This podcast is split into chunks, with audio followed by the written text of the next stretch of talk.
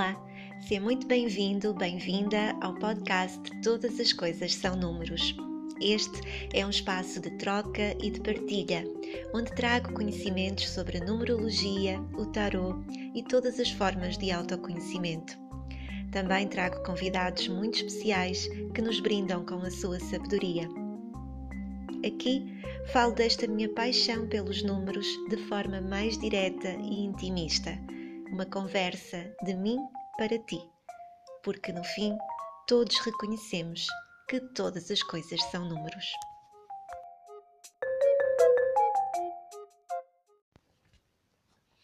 Olá, seja bem-vindo, bem-vinda ao 11 episódio do podcast Todas as Coisas São Números. E o 11 episódio traz aqui a vibração 11. Nada melhor do que trazer uma das maiores inspirações legadas à humanidade, que é o grande mestre Pitágoras. Decidi trazer aqui um pouquinho do conhecimento que tenho sobre Pitágoras, partilhá-lo contigo, caso tenhas curiosidade ou caso não saibas muito uh, a história deste grande mestre e sobre a minha própria visão pessoal e também aquilo que fui aprendendo ao longo do tempo.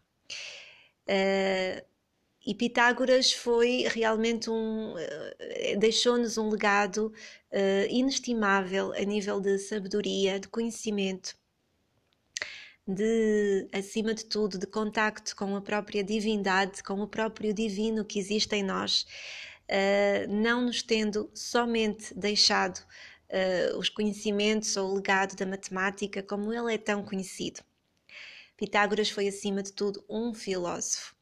Portanto, eu gostaria de partilhar aqui a história de Pitágoras, segundo a história, uh, e realmente existem aqui alguns registros uh, sobre a vida de Pitágoras, embora sejam muito, muito, muito escassos. Há linhas que até mesmo sustentam que Pitágoras não existiu, uh, não acredito nisso, Obviamente que alguém que deixou um legado tão grande tem que realmente ter existido. É quando nós vemos um, uma, um, uma pisada muito grande na, na terra ou na areia, temos que constatar que realmente um gigante passou por ali. E, portanto, de forma alguma, acredito nessa visão uh, que, que Pitágoras não existiu. Obviamente, ele terá existido, Uh, Pitágoras não deixou quase nada escrito, ele não escrevia, portanto, ele era muito bom na oratória, era muito bom a falar, a passar os seus conhecimentos, mas tudo aquilo que sabemos foi escrito por pessoas que o seguiam ou discípulos, uh, alunos uh, que ele tinha e que nos deixaram esta sabedoria inestimável. E portanto, uh, Pitágoras, uh, ele terá nascido ali por volta de 580 a.C., portanto, mesmo a época em que Pitágoras nasceu não é assim muito consensual, portanto, entre 580 e 530 a.C., por ali, até 600 anos antes de Cristo, sabe-se que Pitágoras terá nascido numa ilha grega chamada Samos. Na altura, a Grécia uh, não era o país que é hoje, não era uma nação. A Grécia era dividida em cidades-estado e cada cidade tinha a sua própria jurisdição, tinha as suas próprias leis. Pitágoras terá nascido numa ilha, esta ilha de Samos, e uh, o nascimento de Pitágoras acaba por ser aqui um pouquinho profetizado também. Há linhas que sustentam que Pitágoras teve aqui uma história de vida muito idêntica à de Jesus, à do próprio Cristo, porque ele a vinda de Pitágoras também foi profetizada, portanto, foi profetizado que Pitágoras iria ser um grande mestre, ia ser uma grande luz para a humanidade. Uh, mais tarde uh, havia linhas que sustentavam que ele também teria sido concebido de uma forma miraculosa, uh, mas isso tudo acaba por não ter aqui grandes grandes bases de, de, veracidade. Isto são tudo suposições. Assim como também Pitágoras, como já disse, e assim como Jesus, não escreveu absolutamente nada. Portanto, tudo o que sabemos foi escrito pelos seus próprios discípulos e pelos seus próprios alunos. Portanto, também havia linhas que, históricas uh, ou um pouquinho mais uh, uh, conspiratórias que diziam que Pitágoras também não, é, não tinha sido propriamente um, um humano, mas sim um Deus que encarnou para ajudar a humanidade. Bem, mas tirando todas estas uh, linhas orientativas que nós podemos dar, o, portanto, valem o que valem, aquilo que interessa saber é que realmente Pitágoras foi um, foi um filósofo, foi alguém que existiu na Grécia Antiga e que nos deixou aqui conhecimentos muito valiosos. Portanto, aquilo que sabemos, e como reza a história, é que muito antes de Pitágoras ter nascido, Antes de Pitágoras nascer, os seus pais, o pai de Pitágoras era um mercador da época eh, de joias, era joalheiro, era um homem rico e era um homem muito respeitado pela sua riqueza e pela sua integridade, pela sua honestidade também. Uh, e então ele e a sua esposa viajaram até ao templo de Delfos. Na altura, o templo de Delfos uh, era o templo de Apolo, onde existiam as profetisas, onde existiam as pitonisas. Porquê que elas eram as pitonisas? Portanto, também reza a lenda que portanto, os gregos tinham muitos deuses, não é? Assim como os romanos também tinham. E o, os gregos tinham um deus, que era o deus Apolo, uh, que tinha travado uma batalha com uma grande serpente, que era a Piton, uma serpente que significava a Kundalini, a energia Uh, representada pela Kundalini, e esse deus Apolo ganhou a, a, batalha, ganhou a luta. E então o templo de Piton, que era um antigo templo uh, na cidade de Elfos, passou a ser chamado o templo de Apolo, porque foi Apolo que ganhou e, portanto, foi Apolo que ficou com o nome do próprio templo.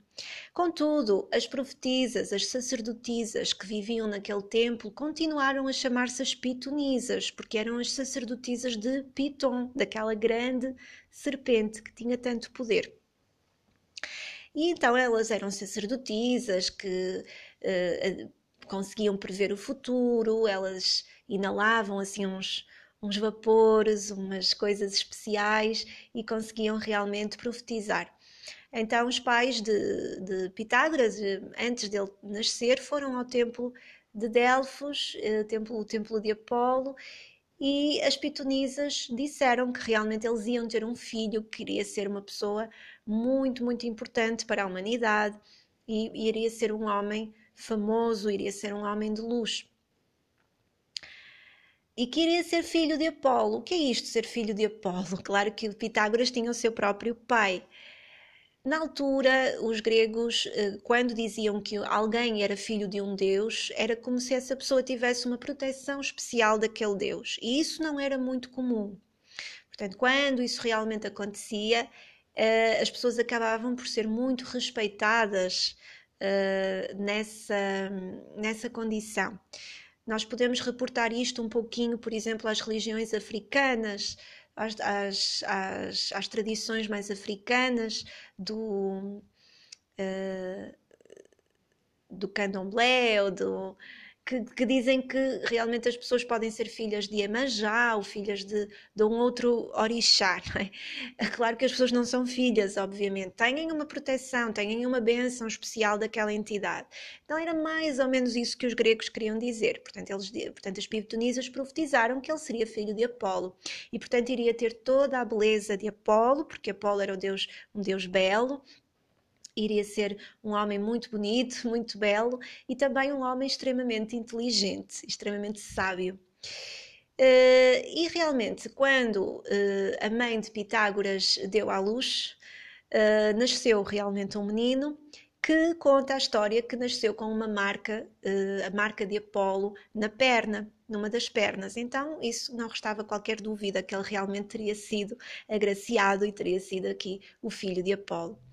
Pitágoras cresceu, uh, continuou, uh, uh, portanto, acompanhou sempre o seu pai nas suas viagens. Ele, o seu pai era mercador, ele ajudava o seu pai, mas era um homem, era um jovem que já desde muito cedo se interessava por saber mais, por conhecer mais e por tudo o que dissesse respeito à sabedoria. Um dia, numa das viagens que fez com o seu pai, conta-se que ele terá encontrado um grande sábio da época que se chamava Tales, o Tales de Mileto, que vivia na cidade de Mileto. Era um grande sábio da altura, que, portanto, quem, quem, quem gostar de filosofia é um nome sonante da, da própria filosofia. Uh, e, e Tales já era bastante idoso nessa altura, mas recebeu Pitágoras e, e ficou impressionado com a sua inteligência e disse que realmente ele deveria ir para as universidades do Egito para estudar porque Pitágoras era muito inteligente e, portanto, ele deveria aproveitar toda aquela capacidade que tinha. E na altura era muito comum os sábios viajarem pelo Egito. O Egito era quase como um destino obrigatório para toda a gente que se queria aprofundar, conhecer um pouquinho mais. Portanto, as grandes universidades, as grandes escolas estavam no Egito. Uh, Pitágoras realmente assim foi, com o patrocínio do tal Tales de Mileto, e foi para o Egito estudar. E na altura, as universidades do Egito não é aquilo que hoje nós consideramos ou nós uh, entendemos como universidade, não nada disso. Aquilo era mais ou menos uma coisa que se assemelhava muito a um templo, onde eles faziam votos de silêncio uh, e outro tipo de votos para realmente se aprofundarem e estarem mais em contacto com o divino, de onde viria toda a, a sabedoria. E portanto havia o tal voto de silêncio, que era um voto uh, mantido por cinco anos. Portanto, vamos imaginar o que é estar cinco anos sem dizer uma única palavra, não é? então, hoje em dia, ir para a faculdade é uma coisa muito fácil. É? Naquela altura, era realmente uma coisa muito séria. E todas as disciplinas que eles tinham, elas integravam-se entre si, portanto, não havia a divisão que hoje há de medicina com astrologia, com astronomia, com geometria, portanto, era tudo a mesma coisa, portanto, tudo se integrava com tudo. Eles passavam rapidamente de um assunto que é muito técnico para um assunto mais místico e tudo fazia parte da sabedoria.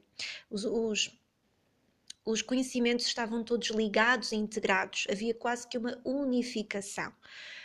Mais tarde, quando veio o reinado da, da filosofia aristotélica, com Aristóteles, bastante mais tarde, uh, uh, tudo isto acaba por ser bastante ramificado. Qualquer das formas, nessa altura não era assim. Portanto, eles eh, aprendiam medicina como aprendiam números, como aprendiam matemática, como aprendiam música, tudo fazia parte do próprio saber. E conta-se que Pitágoras terá estado aí no Egito aí por uns 20 anos. Uh, portanto, na altura era muito tempo, ficavam realmente a aprofundar os seus conhecimentos. Uh, entretanto, o Egito foi invadido pelos árabes anos mais tarde, e quando foi invadido pelos árabes, uh, Pitágoras é feito prisioneiro e começa a, a, peregrinação de Pitágoras. Portanto, ele começa realmente, ele vai num barco, vai eh, conta-se que ele vai parar ali à, à zona do, do Oriente Médio, como a Judeia, a Pérsia, mas nunca é feito escravo, portanto, deixam-nos estar com os sacerdotes, deixam-nos estudar, deixam-nos aprofundar, simplesmente ele não, não era um homem livre. Mas mais tarde, quando ele realmente conseguiu ser um homem livre, ele voltou novamente para a sua cidade natal, para a sua ilha natal, que era a cidade de Samos. Portanto, mas conta-se que ainda Pitágoras ainda andou mais uns 20 anos assim em peregrinação. Portanto, provavelmente, ou muito provavelmente, ele andou ali pela Judeia, pela Pérsia, pela Fenícia, onde realmente acumulou bastante conhecimento uh, com os caldeus, muito provavelmente, porque ainda existe um, uma vertente da numerologia, que é a numerologia caldeica, que, ou caldeia, que realmente assenta noutro tipo de cálculos. Um, e ele terá bebido de todos estes conhecimentos. Conta-se que muito provavelmente também terá andado pela Índia, onde terá tido contacto com um povo eh, uma casta do povo hindu, que são os, os brahmanis, que são muito sábios, muito eh, que têm um, supostamente têm uma grande elevação espiritual. Portanto, Pitágoras, 20 eh, anos de conhecimento, de sabedoria, em que realmente ele se desenvolveu, tanto intelectual como espiritualmente, bastante. E Pitágoras, passados esse tempo todo, volta novamente para a sua ilha natal, que é eh, a ilha de Samos, mas encontra a ilha completamente diferente daquilo que ele tinha deixado. Portanto, na altura, era uma ilha onde havia um, um governador da própria ilha, era um homem culto, era um homem que apreciava a sabedoria, apreciava os sábios, mas depois tinha-se deixado corrompido pelo próprio poder. Então a ilha já estava a tornar-se, as pessoas viviam no medo, na insegurança. Uh, ele imaginava ataques conspiratórios e, portanto, começou a oprimir bastante o povo. E, portanto, Pitágoras encontra um, uma, um, encontra ali eh, a sua, a sua cidade natal completamente corrompida, onde ele não poderia realmente uh, partilhar ou ensinar aquilo que ele já sabia, ou continuar à procura de sabedoria e de conhecimento, porque uh, o povo mantinha-se ali muito oprimido. Bem, sabendo disso, havia realmente um homem eh, muito culto na altura, que era uma espécie de mecenas e que vivia no sul da Itália, em Crotona.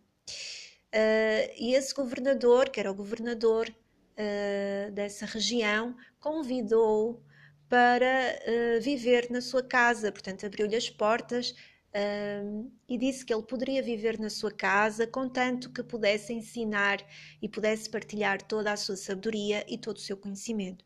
E Pitágoras assim fez. Ele viajou então para o sul de Itália e instalou-se aí no, no, sul de Itália, na cidade de Crotona. Instalou-se na casa desse governador, que era um homem muito cordial e um homem muito sábio, e que, eh, em troca de, de, todos os ensinamentos, lhe oferecia eh, hospedagem e tudo aquilo que Pitágoras necessitasse. Então conta-se que todas as noites Pitágoras fazia palestras e falava e ensinava, e muita gente, muita gente acorreu a ouvi-lo, muitos jovens desejosos de se iniciarem, de, de saberem mais. E portanto a casa desse governador começou a ficar pequena para tanta gente que que ouvi-lo, que, que queria aprender com ele.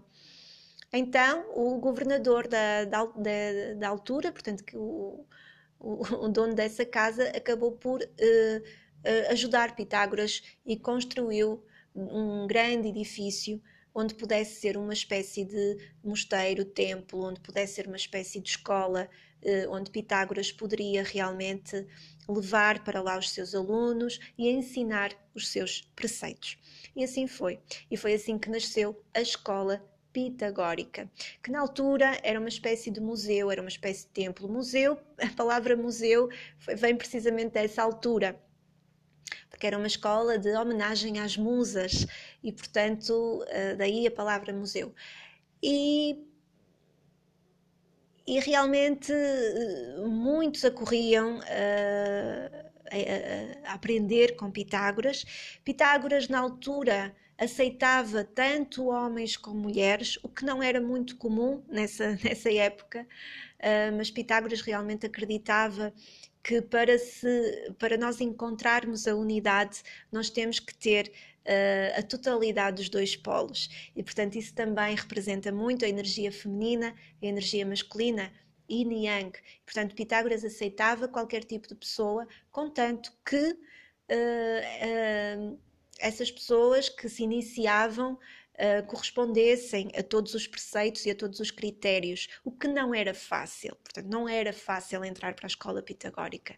Qualquer pessoa podia, portanto, não havia discriminação nem a nível de raça, nem a nível de de condição financeira, condição económica, mas havia um grande critério a nível de, de, integridade, a nível de honestidade, a nível do próprio ser ok? Uh, e então haviam quatro uh, princípios fundamentais para entrar na própria escola. Haviam quatro provas que eram provas cruciais para entrar na própria escola. Isto vem muito falar de, do quaternário sagrado que Pitágoras sempre sustentou, que todos os números provêm da fonte infinita que é o zero, mas que os quatro primeiros algarismos são a sustentação de toda e qualquer vida. o 1, um, o princípio de toda a vida, o 2, a dualidade dessa própria vida, o 3, a manifestação da energia e o 4, a sustentação. A partir daí vem realmente eh, todo o resto que vem a partir disso. E se realmente nós tomarmos 1 mais 2 mais 3 mais 4, nós vamos ter 10, que para Pitágoras seria, portanto, a junção da energia divina com a energia uh, humana, energia física. Uh, e, e, quando nós realmente começamos a, aprofundar isto, começamos a entender que ele não falava de números, ele falava da vida, ele falava de. Pitágoras falava de,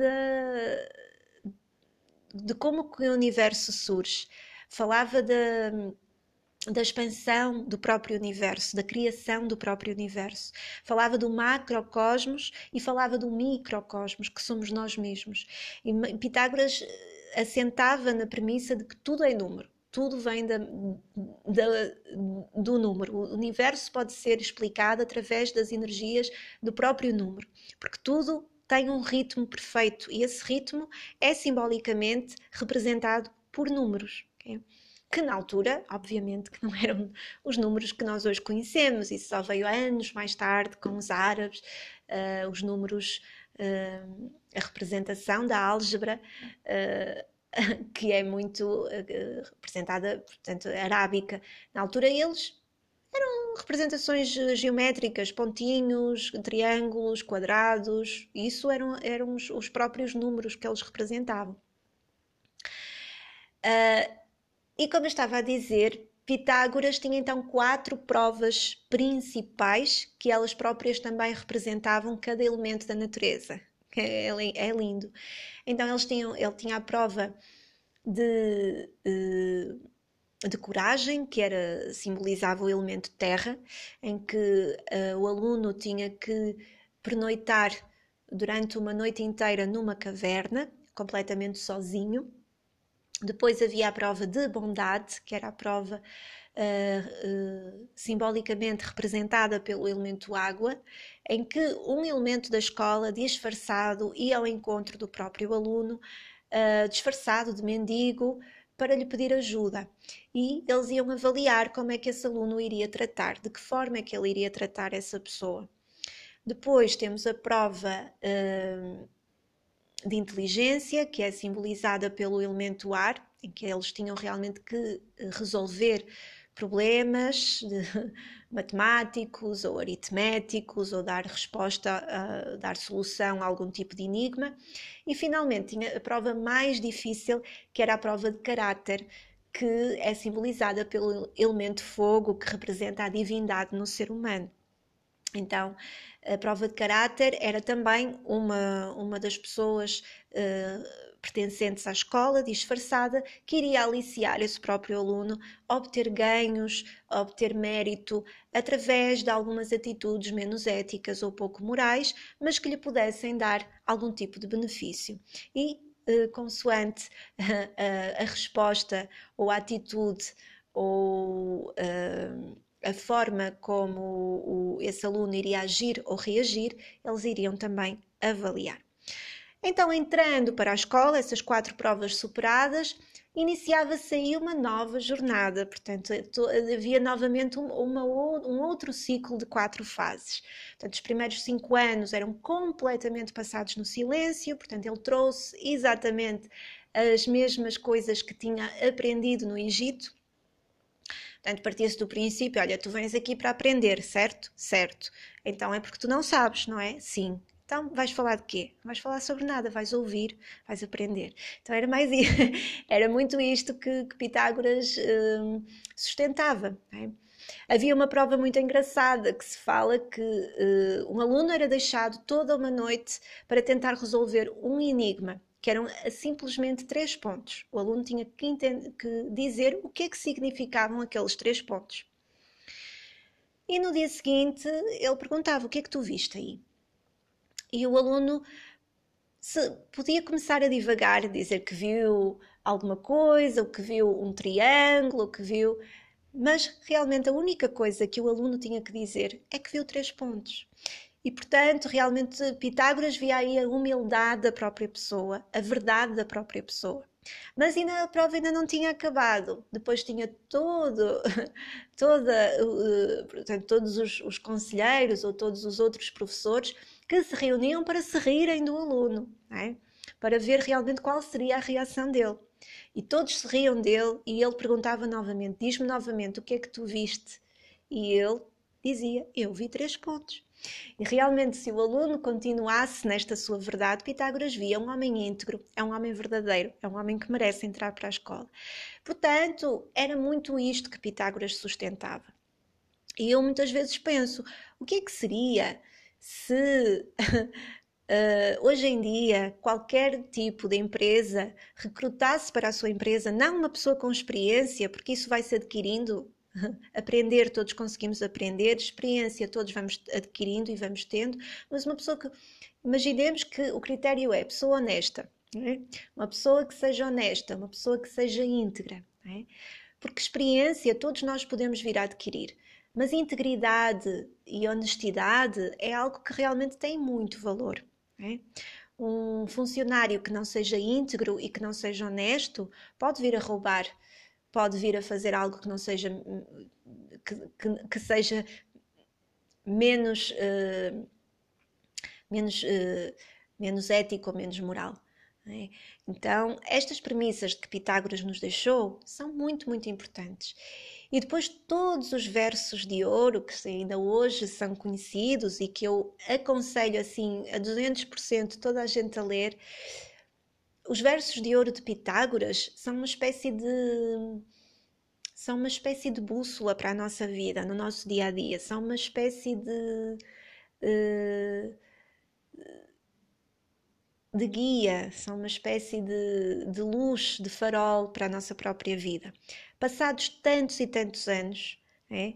passados dois milénios, isto continua a fazer muito sentido.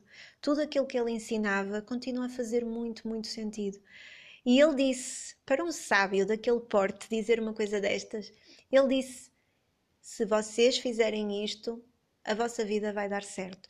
Eu juro, jurar naquela altura era uma coisa muito séria. Ninguém jurava nada em vão. É? Então, para Pitágoras dizer, eu juro que se vocês seguirem isto, a vossa vida vai dar certo. Quer dizer, é muito, é muito, é algo que realmente é muito forte. Aconselho toda a gente a ler os versos de Ouro de Pitágoras, que são mesmo muito pequeninos e têm também a ver com estas quatro fases de integração e que os, os alunos eram levados a. Portanto, eles passavam o primeiro grau, o segundo grau, o terceiro grau e o quarto grau Uh, e estes versos de ouro vêm também retratar esses quatro graus uh, de aperfeiçoamento. E nós também podemos levar isto para a nossa vida e vermos mais ou menos em que grau é que nós estamos. Penso que 90% de nós ainda nem no primeiro está, não é? Eu incluída. Uh, mas realmente é isto. E nós olharmos para, para toda a sabedoria que Pitágoras nos deixou, para além de todos os conhecimentos a nível do, do número, porque a numerologia na, na, altura não é aquilo que é hoje.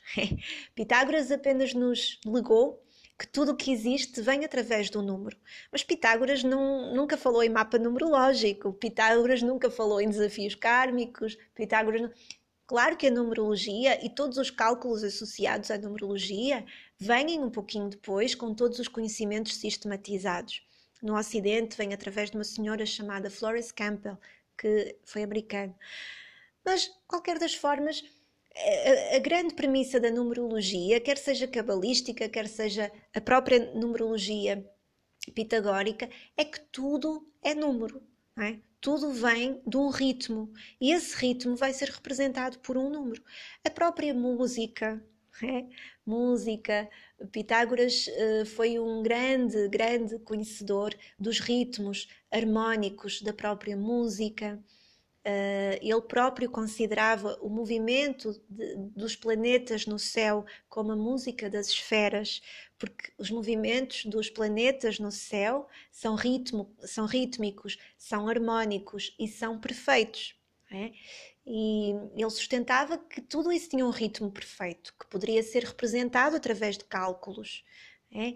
Então havia realmente essa música uh, que também é representada por movimentos rítmicos, que é a música das esferas, e tantos outros legados que nos deixou. Portanto, Pitágoras, acima de tudo, deixou-nos um código de conduta. Um código de conduta. Uh, muito, muito, muito, muito bonito e muito importante. Então, conectarmos-nos com, com esse código e estarmos mais conectados com todo o seu legado uh, é, é algo que realmente acredito que nos faz evoluir e muito. É? Bem, a história de Pitágoras não tem um final muito feliz, porque, portanto, ele realmente tinha essa escola em, no sul de Itália, em Crotona, mas como todos os grandes mestres, como todos os grandes sábios que foram verdadeiros, foram íntegros, foram honestos, também ele foi perseguido. Havia um, uh, o, penso que era o, o, filho do governador da altura, que era Silan, uh, queria queria porque queria entrar na escola, mas ele não reunia as condições para entrar na escola. Portanto, mesmo sendo filho de um governador, Pitágoras negou-lhe o acesso à escola porque ele não passou em determinada prova ou porque não reunia todas essas condições. E ele, num ato de vingança, reúne um exército e uh, incendeia uh, numa noite a escola de Pitágoras, fica completamente destruída pelo fogo e pelas chamas. Agora existem aqui duas vertentes. Há quem diga que Pitágoras morreu no incêndio, há quem diga que não, que ele conseguiu fugir juntamente com alguns dos seus discípulos e com a sua mulher para a cidade de Metaponto e que depois terá morrido passado algum tempo de desgosto, como se que tudo aquilo que ele tivesse construído, tudo aquilo que ele tivesse legado, tivesse realmente sido em vão, é? porque realmente foi tudo destruído. Uh, não sabemos ao certo se ele morreu no incêndio, se ele acabou por fugir. O que sabemos é que a escola ficou em escombros e há umas pequeninas, um, pequenos registros uh, de alguns alunos que conseguiram salvar e algumas coisas que realmente chegaram até nós. Essa própria, essa mulher de Pitágoras, que se chamava Tiano, ela era a filha de, do tal governador que lhe tinha cedido a casa e que tinha construído a escola para ele. Era uma mulher bastante mais jovem do que Pitágoras. Pitágoras, na altura, já devia ter os, teus, os seus 60 anos quando casou e teve filhos com essa, com essa, com essa mulher que, conta a lenda, terão, terão se apaixonado um pelo outro, mesmo Pitágoras já não sendo propriamente um jovem e tiveram filhos, e a própria eh, Tiano uh, foi uma mulher muito à frente na altura, porque realmente era uma mulher que se interessava pelo saber, interessava-se pela, pela sabedoria, pela filosofia, não se deixando confinar apenas ao papel que a mulher tinha na própria na, na época. E Pitágoras deixou-nos assim um legado maravilhoso, a própria, a própria palavra filosofia uh, foi ele que inventou é, porque filosofia etimologicamente quer dizer ser amigo do saber, amigo da sabedoria. E, e isto acontece porque um dia o tratam por sábio e ele diz: Porque me chamas sábio? Eu não sou sábio, eu sou amigo da sabedoria. Eu sou, eu quero saber, eu sou um apaixonado pelo saber, não sou sábio. E filo Sofia queria dizer amigo da sabedoria. Foi ele que inventou a palavra filosofia. Um, foi ele que inventou a, pr a própria palavra cosmos, que é uma palavra grega e que depois no latim foi convertida para universo, que é a, a, uni a unidade na diversidade, uni mais verso. Então há muita coisa que Pitágoras nos deixou e que nós muitas vezes não temos consciência que é aquele determinado conhecimento, aquele, foi Pitágoras que nos deixou. Portanto, não foi somente o teorema de Pitágoras que nós estudamos na escola, do quadrado retângulo, uh, mas tantas outras, tantas outras, uh, tantas outras uh, matérias. E, e realmente é, há aqui várias uh, também, depois uh, entrando aqui um pouquinho mais na esfera, uh, isto aqui já não se sabe, já não há provas concretas. Pitágoras terá sido um dos primeiros, pelo menos naquela época, a sustentar a própria ideia da reencarnação, que ele na altura chamava metapsicose ou transmigração das almas e por isso também se acaba por se chegar à conclusão de que ele terá andado pela Índia, porque realmente ali no Médio Oriente, na altura, eh, as religiões do Médio Oriente, nomeadamente o judaísmo, não acreditavam ou não sustentavam essa ideia. Portanto, quando Pitágoras eh, sustenta a ideia da própria reencarnação, certamente terá ido beber dos conhecimentos da Índia, do próprio budismo, naquela altura. E Pitágoras terá vivido num século muito importante para a história. Foi exatamente o mesmo século em que viveu Buda, em que viveu Zoroastro, Lao Tse, grandes sábios da humanidade. E realmente ele nasceu uns 500 anos antes de Cristo e depois terá vindo também, uh, surgido uh, Jesus naquela e precisamente naquele tempo, naquela naquela eh, região geográfica ali de, da Síria, não é? do, do Médio Oriente. Uh, e há, portanto, da teoria da reencarnação, há quem diga realmente que Pitágoras teve várias uh, encarnações e muitas delas uh, famosas, como São Francisco de Assis, uh, o, o, rei mago Baltazar, um faraó do Egito, e todos eles terão sido encarnações da alma de Pitágoras. Há provas, obviamente que não. É? Todas as linhas mais espiritualizadas, mais espirituais, como a fraternidade branca, por exemplo, têm Pitágoras como um dos mestres ascensos que está a, a ajudar a evolução da humanidade. Mas claro que para os mais céticos ou para aqueles que precisam de provas, não há provas. Isto aqui ou é ou, é, ou se acredita ou não se acredita. Realmente há alguma coisa que possa sustentar isto, mas nem tudo, não é? Nem tudo. Uh, e realmente uh, também há aqui uma outra linha que sustenta que, que, veio muito daquela época dos gregos, que é as chamadas almas gêmeas, é? Que toda a alma que encarna, encarna num corpo masculino e num corpo feminino, a fim de viver do, os dois polos. Então há quem sustente que realmente Tiano foi a alma gêmea de Pitágoras, portanto era uma mesma alma, uma tinha encarnado uns anos antes num corpo masculino e a outra num corpo feminino, e quando eles se veem apaixonam-se mesmo realmente tendo uma diferença de idades tão grande. O mesmo acontece, por exemplo, com o São Francisco de Assis, que uh, ele fundou a sua ordem franciscana, onde só podiam entrar homens, mas teve uma outra pessoa que fundou uma ordem onde só poderiam entrar mulheres, que era a Clara, e daí entrar eh, as Clarissas, portanto, a outra uh, irmã de alma dele. E, e, tantas outras coisas, não é? O tal. Uh, o, o, eu agora não me lembro do nome, mas havia um governador da Índia ou um rei da Índia, no antigo Império Mongol, que foi o construtor do Taj Mahal e que também se atribui a uma encarnação de Pitágoras, que a própria alma gêmea dele era a própria esposa para quem ele construiu o Taj Mahal.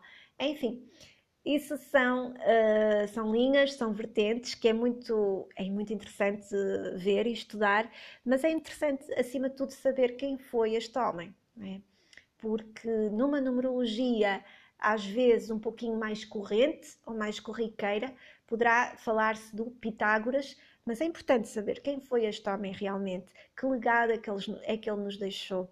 Ele deixou-nos um código de vida, uma conduta de vida, eh, de moral, de bondade, de honestidade, de integridade, acima de tudo, de entender que nós estamos unificados na natureza ele dizia que só, ele, a única coisa que ele queria era estudar a natureza, ele queria conhecer a natureza. Ele começou a, a entender que tudo o que se passa na natureza passa-se connosco também. Daí ele começou realmente a estabelecer aqui premissas muito próprias e que tudo vem através de ritmos harmoniosos e perfeitos. Esses ritmos são simbolizados por uma coisa que se chama número, ok? mas não é o Pitágoras que vem dizer que existe a numerologia. Tá bem? Numerologia é algo que vem mais tarde e que vem realmente sustentar que nós podemos reger a nossa vida através do estudo dos números. Mas isto é uma concepção muito abstrata e muito filosófica Pitágoras então nos deixou. Okay? E faltou-me dizer uma, uma, uma, curiosidade também que ele chama-se Pitágoras precisamente em homenagem às pitonisas, né? as pitonisas que previram o seu nascimento uh, e Pitágoras vem desta palavra, vem de Piton, da tal serpente que simbolizava a Kundalini e as pitonisas que viviam então no templo de Apolo ou no templo de Delfos. Talvez tenha ficado aqui muita, muita coisa por dizer a respeito do, do grande, grande mestre Pitágoras. A minha partilha é esta para este podcast. Para quem tem curiosidade ou para quem não sabe, uh, achei por bem partilhar aquilo que já sei e realmente faltou-me dizer aqui algumas coisas. Certamente que sim, porque há sempre tanto para dizer, mas pelo menos ficou aqui um pouquinho abreviada a história deste grande mestre e para real, quem realmente tem interesse, há imensa informação no Google, no YouTube. Claro que é, muitas vezes é, é, é importante nós irmos separando aquilo que muitas vezes uh, tem sustentação e o que não tem. Existem alguns livros também. Uh, e para quem tem interesse, então, nos versos de ouro de Pitágoras, eu aconselho imenso a ler, porque são uh, de uma sabedoria e de uma simplicidade uh, perfeita, perfeita. Então, esta foi a minha partilha para o 11 episódio do podcast Todas as Coisas São Números, e esta frase é do nosso grande mestre Pitágoras. Uh, é em homenagem a ele que o meu podcast tem este nome. Todas as coisas são números porque são números, porque são mesmo e um grande beijinho. Obrigada por teres ouvido e até o próximo podcast.